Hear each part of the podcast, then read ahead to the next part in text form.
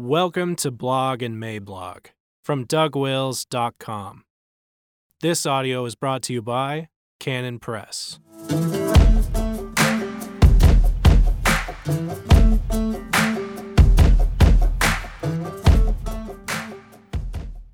Unforgiven Sin is the key to understanding modern politics. December 18th, 2019. Introduction Our central political problem today is that nobody has any idea of how to drain the vast reservoir of guilt that has been slowly and steadily growing for the last half century or so. It is now a massive reservoir, and all of us are living downstream from the towering dam of our constitutional rationalizations. We have built this towering dam out of shadows and penumbras and right behind the magnitude of that problem is our unbending refusal even to acknowledge the existence of this vast reservoir of guilt. And this is the driver of all our shrill moralistic crusades, like climate change. It is also the energy behind our frequent spastic flailing, with impeachment serving as a fine example of that. The crusade seems somewhat organized, the grand mal seizures less so.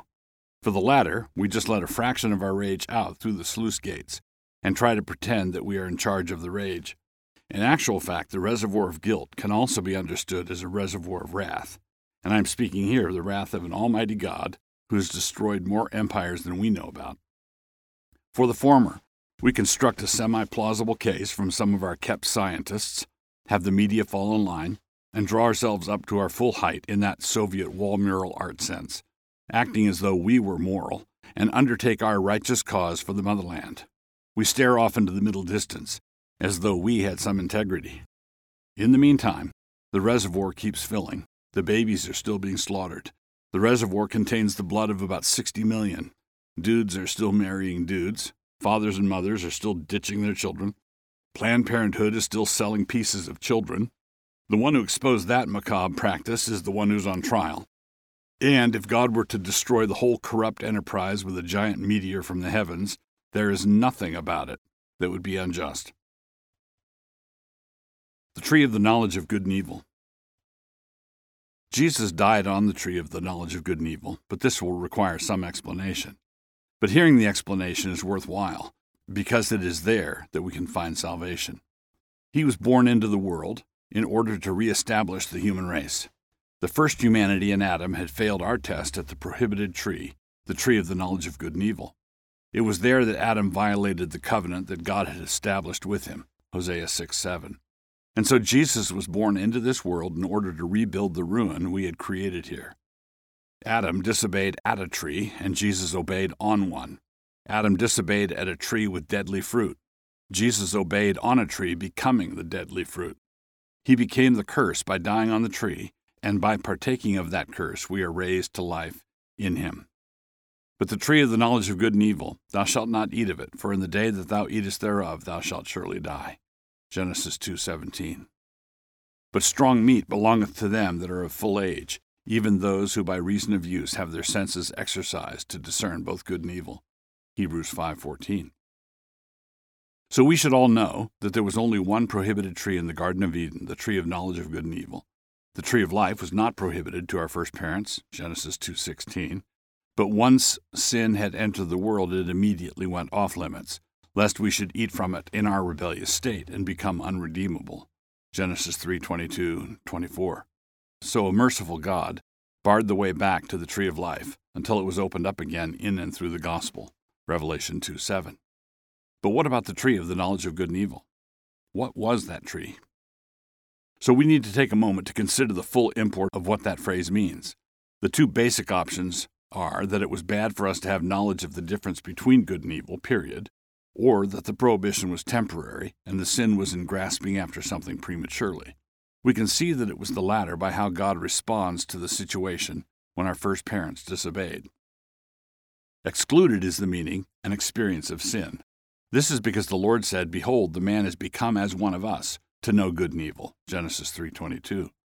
The serpent had earlier promised that this knowledge would make them as God, or gods, knowing good and evil. Genesis 3 5. Millennia later, the author of Hebrews does not identify this ability to distinguish sin from righteousness as being sin in itself, but rather with maturity, with the capacity to handle quote unquote strong meat. It is erroneous to assume that this pre fall lack of the knowledge of good and evil was a total blank innocence, no ethical categories at all. But if this had been the case, then how could Adam have been able to fall into sin? How would he have known it was evil to eat from the prohibited tree? No, the knowledge of good and evil here has to mean something more than a simple knowledge of the difference between right and wrong. Preparation for rule and dominion. God had created mankind in order to rule over creation and all creatures. Genesis 1 27 through 30. In learning how to judge and rule this created order, man really would be like God. Ecclesiastes 12:14.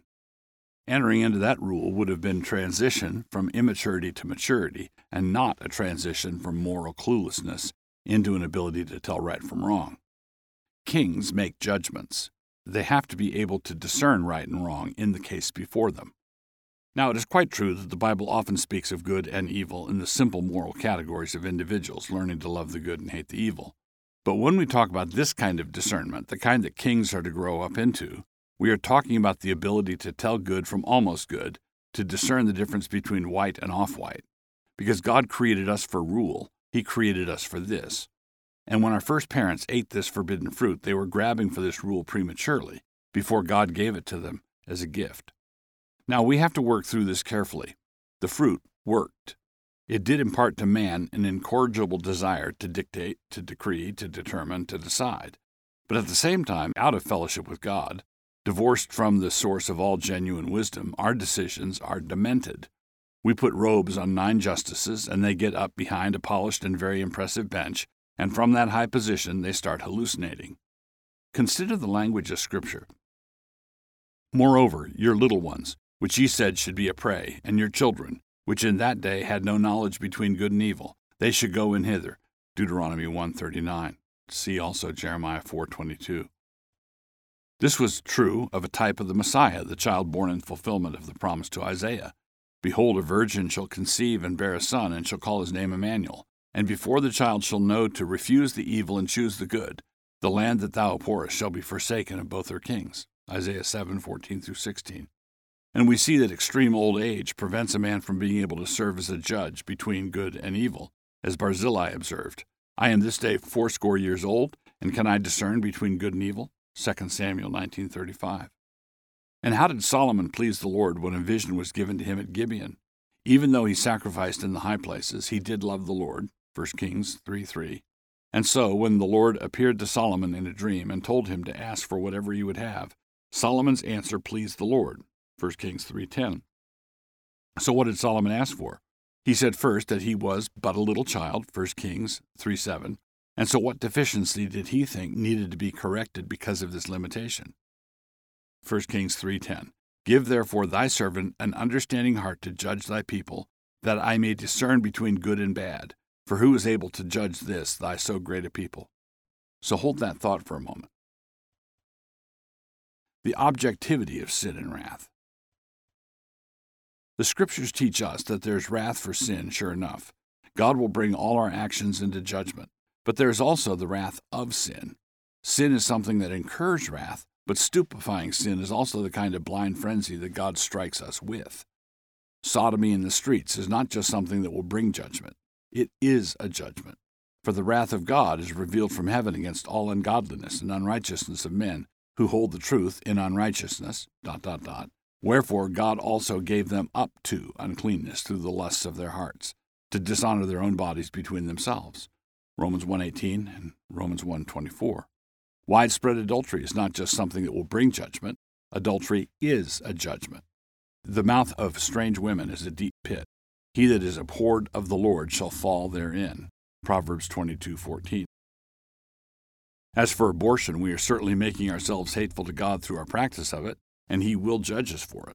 But as we slaughter our own future, we also have to come to grips with the fact that He is already judging us. And the Furies accumulate, they propagate after their kind. The blood of the slaughtered unborn cries out to heaven, and our legal scholars say that heaven should pay them no mind because it was all quite constitutional. And a voice from heaven replies that the divine realm has a constitution also, and according to that constitution, blood will either cry out from the ground until it is avenged, or blood will cry out from the cross until it is forgiven, one or the other. ever increasing sin. There's yet another complicating factor. Sin increases and multiplies for the same reason that debts do. A debtor who cannot pay his creditor has to continue on with his evasions, and the longer he continues on with his evasions, the more the debts grow. If he stops to let his creditor seize him by the shoulder, then there will have to be a reckoning right that moment. And yet, when it comes to that time of reckoning, he has nothing nothing to offer, nothing to say, nothing to pay. And so he continues to run, and in the running multiplies what is owed. This is why debtors double down in evasiveness. They feel they have no choice. The psychology of guilt runs the same way, down the same lines. But with this, there is real insanity at the heart of it. Stopping does mean a reckoning, as with the illustration of the debtor. But in this case, the creditor who is pursuing us has already settled the debt. He took all of that upon himself. What is entailed in stopping is simply humility and repentance. We won't have to pay the debt, but we will have to look him in the eye. We will have to plead for forgiveness. Romans 6:19 says this: I speak after the manner of men because of the infirmity of your flesh. For as ye have yielded your members servants to uncleanness, and to iniquity unto iniquity, even so now yield your members servants to righteousness unto holiness. Iniquity unto iniquity, ever increasing wickedness. Our world and all its wickedness is floating like a solitary leaf down into the bottomless pit, and there's nothing whatever we can do about it. Nothing except to stop, nothing except to stop and be overtaken, nothing but to repent and be forgiven. A return to the tree. Christ anticipated his death on the cross in terms of eating and drinking. That is why he instituted the Lord's Supper the way he did. He took the bread which signified his own body, broke it, and there gave thanks. He took the cup which signified his blood, and which Paul called the cup of blessing, and he gave that to his disciples. That is why he envisioned the experience of death itself as drinking from a cup. Matthew 26:29. Only Christ. We are called to understand the world so that we might grow up into a maturity that is capable of ruling the world. The author of Hebrews knows and understands the creation mandate. He quotes Psalm 8 and he says that we do not yet see everything subject to mankind, but we do see Jesus. Hebrews 2 9. The world to come is not subject to angels, but to mankind. Hebrews 2 5 and following. Mankind in Christ is therefore being fitted out for godly rule. Hebrews 5:14. Because we grabbed the forbidden fruit out of order, we have we have needed to be retrofitted for it. But this is what is happening. So it really is Christ or nothing. Many people in the world wanted it to be God or nothing, and together with the devils, they are prepared to confess that there is one God. But when it comes to the choice of Christ or nothing, Christ or the abyss, Christ or the void, it is turning out that our generation is opting for the void. There is no escape from this spiraling downward into the void unless we are brought back to the tree where we disobeyed and there obey in Christ. Apart from Christ, rebellious man has no consistent stopping point between where he is now and the outer darkness. This derangement is manifested in our politics, such that our politics are diseased just as we are. We have a political disease, and so politics cannot be the medicine. Our politics is an essential part of the problem and is no part of the cure. Christ alone is the Savior. Christ alone is the cure. If we eat the fruit of that tree, his broken body and his shed blood, then we are being broken down and humbled so that we might come back to the tree of life. Christ is the second Adam, and so he must have his reckoning with both trees. And in him we come back into a right relationship with both trees.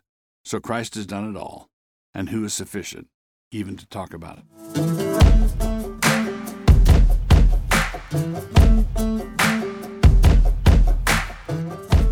For more books and audio from Douglas Wilson, please visit us at canonpress.com.